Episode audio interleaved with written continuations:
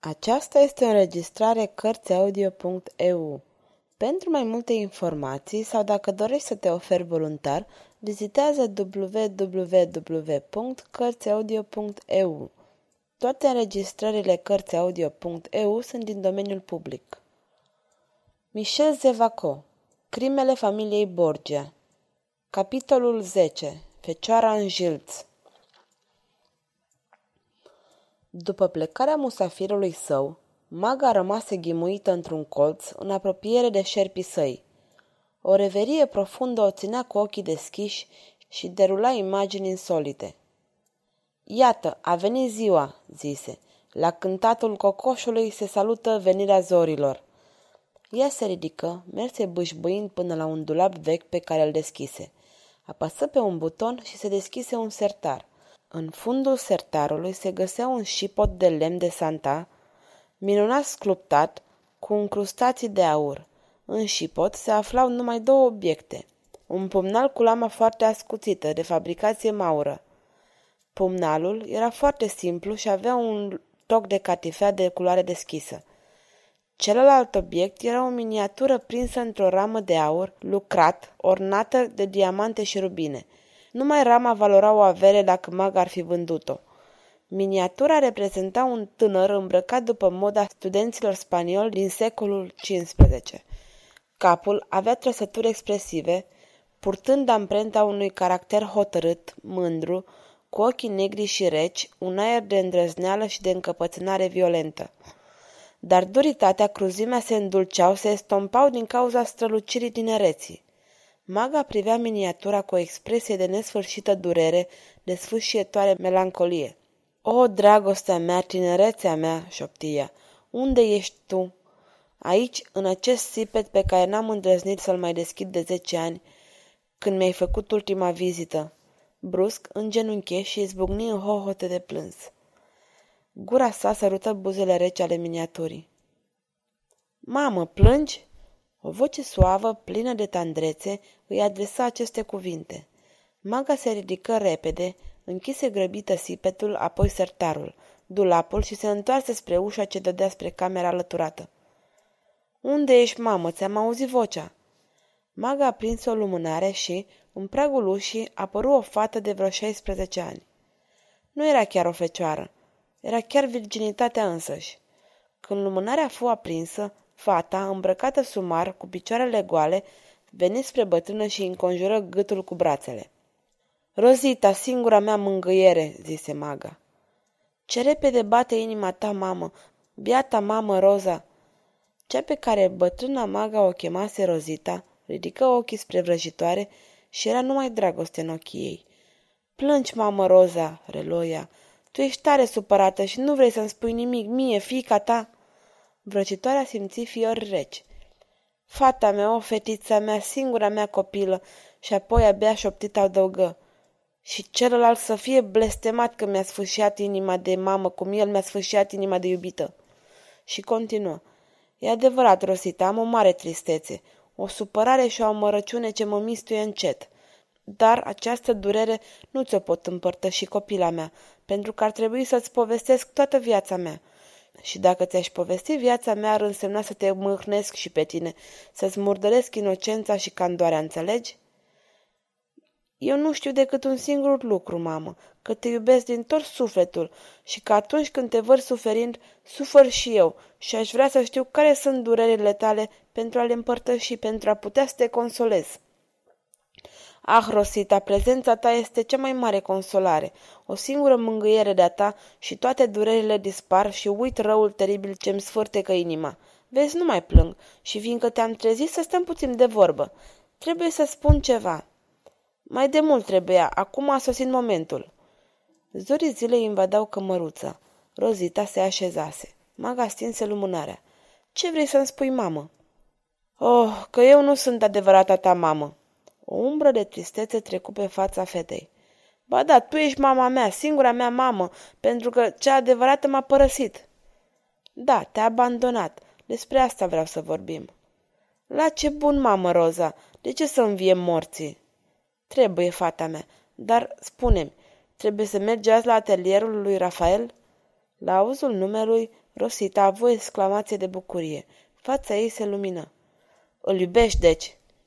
Da, mamă Roza, din tot sufletul, așa cum și el mă iubește. E atât de frumos și de bun.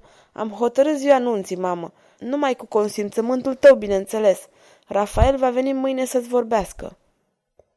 Fata mea, ce importanță au datele? Fii fericită, atât îmi doresc. Dar nu mi-ai răspuns, trebuie să-l vezi astăzi?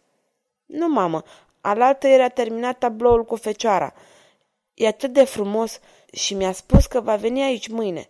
A trebuit să-i ducă tabloul Sfântului nostru părinte. Papei? exclamă maga. Da, mamă, și pictura dragului meu Rafael este demnă de a se număra printre capodoperele Vaticanului. Câteva minute rămase rătăcute. Apoi, cea pe care misterioasa maga o numea Rosita și a cărei vecină o chemau Fornarina, neștiundu-i numele, zâmbi visătoare extaziată. Când mă gândesc la fericirea mea, zise ea blând, mă gândesc să nu mi se întâmple vreo nenorocire. Maga tresări. Ce vrei să spui, copile?" întrebă ea speriată. O, nimic, idei prostești, mamă, dar vezi și tu că sunt de fericită, prea fericită. De șase ani de când sunt cu tine, aduți aminte ce mult am suferit înainte de a te întâlni. Din cauza mea, șopti atât de încet încât fata nu auzi. Aveam zece ani, urmă Rozita cu ochii privind în gol. Eram bătută, disprețuită, maltratată. Unii îmi spuneau mica bastardă, alții jurau că nici nu sunt botezată. Dar asta nu era nimic. Femeia care mă ținea la ea mă bătea cu cruzime. La cea mai mică greșeală mă bătea cu un baston. Imobilă, ca sudarea perlindu-i pe frunte, bătrâna asculta cu mare atenție această poveste, pe care totuși o auzise și până atunci. Femeia aceea era atât de rea încât se spunea striga. Nu știu să o fi chemat altfel. De aceea oamenii mi-au spus Fornarina și acest nume mi-a rămas și chiar Rafael îmi spune așa. O, mamă, ce triști au fost anii aceia! Eram slabă moartă. Strig abia îmi dădea să mănânc. Câteodată luam resturile de la câine. Într-o zi am crezut că mor. Am văzut în cuptorul ei pâini care îmi făceau o poftă și eram nemâncată de atâta vreme. Mi-era foame. Am așteptat să vină noaptea, m-am strecurat către cuptor, am furat o pâiniță, una mică de tot. Când să mă îndrept spre colțul în care dormeam, pe neașteptate striga mi-a apărut în față. Mă pândise, mă văzuse. M-a aruncat în pământ cu prima lovitură. Eram tare slabă. Apoi m-a jucat în picioare și în sfârșit s-a plecat deasupra mea și m-a mușcat până a țâșni sângele. Moartă de slabă și de oroare am leșinat. Când m-am trezit, eram aici, în brațele tale, mamă Roza, și tu plângeai, așa cum plângi și acum. De ce plângi? Au trecut toate astea. Dar amintirea asta mă arde ca un fier înroșit. Buna mea, mamă Roza, ce proastă sunt. Îți sporesc durerea cu lucruri pe care nu le-ai fi știut dacă nu ți le-aș povesti. Alungă amintirile astea, s-a sfârșit. Remușcările au rămas, spuse bătrâna. Remușcările? întrebă Fornarina. Aș putea să te îngrozesc. Ar fi o dreaptă pedapsă. Mamă, ce amețele ai! Revinoți, vorbele tale mă sperie. Și totuși trebuie să știi, zise maga frângându-și mâinile și așezându-se. Blestemată, Rozita, eu am fost călăul tău. Să te blestem că m-ai salvat, că mi-ai arătat o dragoste de mamă? Ascultă, eu te-am dat pe mâna lui striga. E un vis urât, bângui Fornarin. Nu numai că te-am dat acestui monstru, dar am plătit-o bine ca să te bată, să te facă să suferi, să te urască. O, mamă Roza, nu mai ești în toate mințile, revină, să te implor. Nu înainte de a afla tot. Durerile tale le pândeam și mă bucurau. Lacrimile tale îmi puneau balsam pe inima rănită și asta până în noaptea în care ai leșinat sub mușcăturile lui strigă. Atunci, ceva de neînțeles a petrecut în mine. O schimbare totală.